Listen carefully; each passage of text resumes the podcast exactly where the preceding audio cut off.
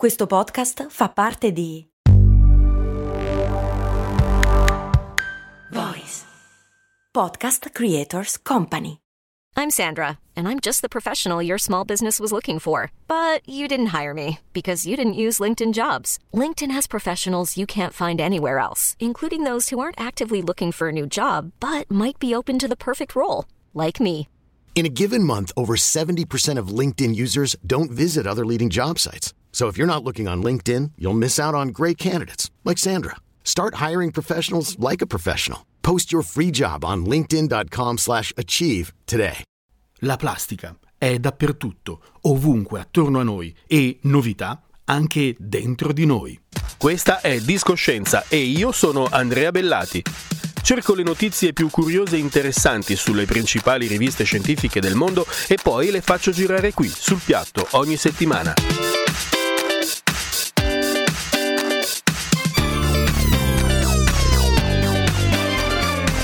Discoscienza, la scienza suona bene. Suona bene.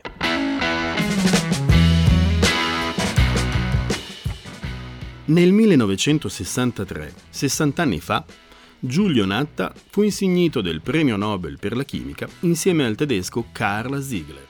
Natta e Ziegler studiarono la sintesi di polimeri stereospecifici lineari ottenuti utilizzando catalizzatori organometallici. Cioè, in pratica, Natta ha inventato la comune plastica e per questo ha vinto il premio più importante della scienza. Giulio Natta era un chimico geniale, firmò oltre 4.000 brevetti. Nel 1963 vinse il premio Nobel per l'invenzione del polipropilene, meglio conosciuto con il nome commerciale di Moplen. Il polipropilene è versatile, economico e durevole, caratteristiche celebrate anche dalle pubblicità del carosello. Emo, emo, emo. Moplen. Emo, emo, emo, emo. Emo, emo, emo. Moplen. È leggero. Resistente. Inconfondibile. Inconfondibile, leggero, resistente. Ma signora guardi ben che sia fatto di Moplen. Questo era il comico Gino Bramieri. La plastica era il futuro. Moplen non si deforma, resiste al calore fino a 140 gradi e soprattutto è più leggero e via fatica meno. Il Moplen costava poco e si usava per fabbricare gran parte degli oggetti di uso comune. Moplen, Moplen per voi. Entrò in ogni casa, utensili per la cucina, per l'igiene e poi arredamento, giocattoli, abbigliamento, imballaggi, un fiume, un mare di plastica. Se ci guardiamo intorno in questo momento, troviamo polipropilene ovunque, polipropilene e tante altre materie plastiche. Ma quanti tipi di plastica usiamo quotidianamente? Ecco una breve rassegna delle plastiche più comuni. Il PET o polietilene tereftalato è la plastica delle bottiglie dell'acqua e delle bibite. HDPE o polietilene ad alta densità è un materiale rigido, usato per fare i contenitori per gli alimenti o per i detergenti e anche giocattoli e casalinghi. LDPE o polietilene a bassa densità è la plastica dei giocattoli, delle borse, dei flaconi e dei vassoi. Con il PVC o polivinil cloruro si fanno tubature, finestre, pavimenti, piscine e giochi gonfiabili. Il PP, il polipropilene, è la plastica di natta e serve attualmente per fare tappi, contenitori per alimenti e parti di automobili. Con il polistirolo si fanno imballaggi e contenitori. Il poliuretano è la plastica dei rivestimenti, dei cuscini e dei materassi. E con il policarbonato, una plastica trasparente, si fanno vetrate, lenti, coperture oppure materiale medico. Secondo l'Associazione Europea dei Produttori di Plastica, dal 1950 ad oggi sono state prodotte circa 9 miliardi di tonnellate di questo materiale. Metà di tutta la plastica presente oggi sulla Terra è stata prodotta a partire dal 2005. La domanda di plastica dal 2000 è quasi raddoppiata, più di quella di altri materiali artificiali come l'acciaio, il vetro o il cemento. Che fine fa tutta sta plastica dopo l'uso? In circa 70 anni i rifiuti di plastica sono arrivati a pesare circa 6.300 milioni di tonnellate. E se le attuali tendenze di produzione e gestione dei rifiuti continueranno di questo passo, entro il 2050 12.000 milioni di tonnellate di rifiuti di plastica saranno accumulati nelle discariche o in ambiente.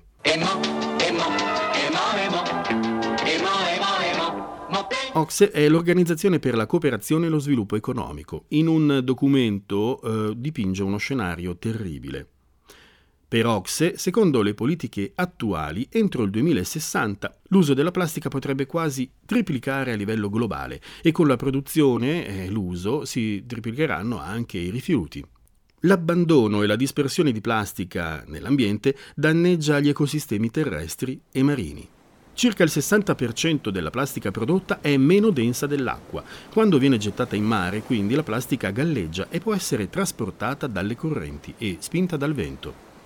Una parte viaggia a lungo ed entra nei vortici oceanici che accumulano e concentrano enormi quantità di pattume in vere e proprie isole di plastica.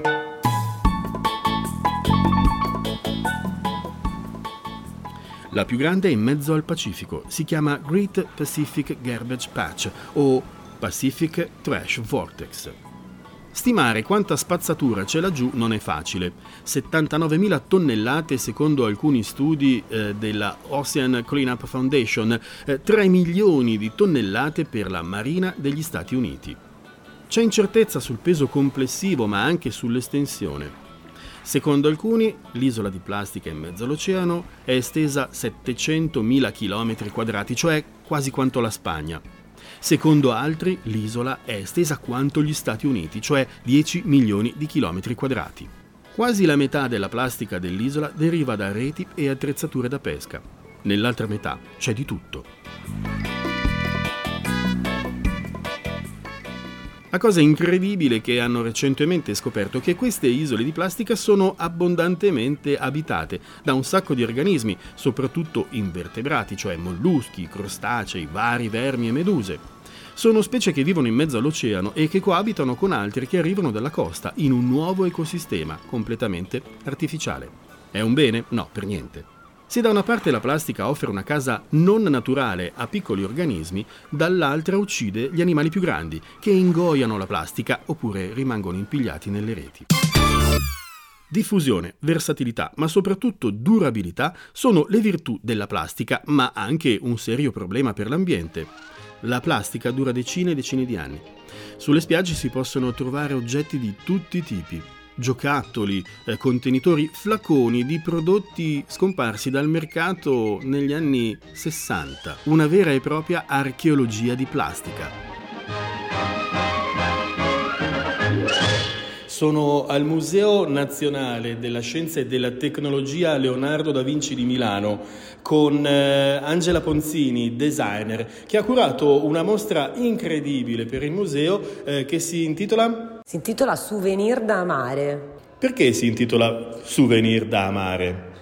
Dunque, si chiama Souvenir da amare perché, ehm, beh, prima di, di, arrivare alla spiegazione del titolo ti spiego eh, che cos'è la mostra e, e, poi arriviamo al perché l'ho, l'ho chiamata in questo modo. Eh, la mostra raccoglie, fa, mostra proprio tutti eh, gli oggetti in plastica che io ho raccolto negli ultimi quattro anni quindi dal 2019 ad oggi, ehm, nella, presso la riserva naturale regionale Punta d'Erci eh, in Abruzzo, quindi vicino a Vasto. Eh, in particolare dal 2019 eh, tutte le estati insieme alla mia famiglia eh, frequentiamo la spiaggia eh, tra Mottagrossa e Torresinello, eh, appunto vicino a Vasto, una porzione di terra che eh, fortunatamente ancora è poco battuta dal turismo balneare e che eh, ha una conformazione disegnata dalle potenti mareggiate che tutto l'anno la colpiscono. E naturalmente queste mareggiate riempiono la spiaggia eh, oltre che di massi, legname e detriti, anche di tanta tanta spazzatura. E tra questa spazzatura, che naturalmente raccolgo e porto i bidoni della spazzatura insieme ai miei figli, eh, ci sono dei ritrovamenti che con gli anni ho cominciato a collezionare, proprio come se, se fossero dei veri e propri souvenir del mare. Puoi farci qualche esempio di ritrovamenti? Io adesso siamo qua alla mostra e ne vedo alcuni pazzeschi. Sì, eh, i ritrovamenti sono, lasciano abbastanza esterefatti, nel senso che ehm, ci sono c'è veramente di tutto, da prodotti per la pulizia della casa, eh, prodotti per la cura della persona, bottiglie di ogni tipo, eh, ma anche tanti giocattoli, gadget promozionali, tantissime reti, reti di ogni tipo, quindi da quelle per il pallone a quelle per la frutta e la verdura, tappi, non vi dico la quantità, tantissimi pezzi eh, di scarpe, quindi scarpe, suole, tacchi di ogni, di ogni genere. Fanno impressione i giocattoli, qual è il, il più strano che hai trovato e eh, qual è il, il, reperto più antico? Ehm, beh, diciamo che è difficile dire qual è il più bizzarro, eh, sicuramente tra i miei preferiti ci sono delle figurine che erano le figurine degli anni che venivano ehm, promosse, insomma distribuite dagli anni 60 eh, e che si trovavano insieme al formaggino mio. E sono queste figurine, le, si chiamavano plasteco e fa, facevano parte di tutta una serie di collezioni che la, il formaggino mio distribu- distribuiva tipo a tema, non so, Disney, fa abbastanza impressione vedere come eh, questi oggetti degli anni 60 siano arrivati fino a noi sostanzialmente anche in buono stato perché se aveste possibilità di vederli eh, vedreste che sono anche ancora integri e si capisce perfettamente il soggetto, anche le stampe sono perfettamente conservate. Beh, possiamo dire che la possibilità di vedere tutti questi oggetti c'è perché la tua mostra resta, ripetiamo, al Museo Nazionale eh, di Scienza e Tecnologia Leonardo da Vinci di Milano fino al... Fino a fine agosto. È stata prorogata, dovevamo chiuderla adesso a fine maggio, ma invece diciamo che sta avendo un bel successo e un grande interesse, quindi fino a fine agosto sarà possibile visitarla. Guarda, guarda questa candeggina della Montedison che si è perfettamente conservata e del quale io sono riuscita a riconoscere l'età grazie al logo, cioè naturalmente da designer mi sono inventata eh, i modi un po' più bizzarri per capire l'origine e la, diciamo, l'epoca e, e, quindi uno di questi metodi è proprio guardare i loghi, per cui sulla bottiglia, questa bottiglia di Montedison c'è un logo che risulta eh, risalente al 1972. Quanto possono aver viaggiato questi oggetti? Nel senso, eh, da dove sono partiti in teoria? Allora, questa, questa domanda è beh, un po' quella che io stessa per anni mi sono fatta e continuo a farmi. Eh, ci sono però degli elementi che mi fanno pensare eh, intanto a, delle, eh, a, degli sversamenti che decine di anni fa potrebbero essere avvenuti eh, magari nella parte eh, diciamo nord dell'Adriatico, quindi verso Rimini Riccione, eh, per poi arrivare tramite le correnti fino a, alla, diciamo, alla bassa Italia. Questo perché di alcuni prodotti io addirittura ne ho trovati più di uno uguali, della stessa, cioè proprio stesso, della stessa epoca.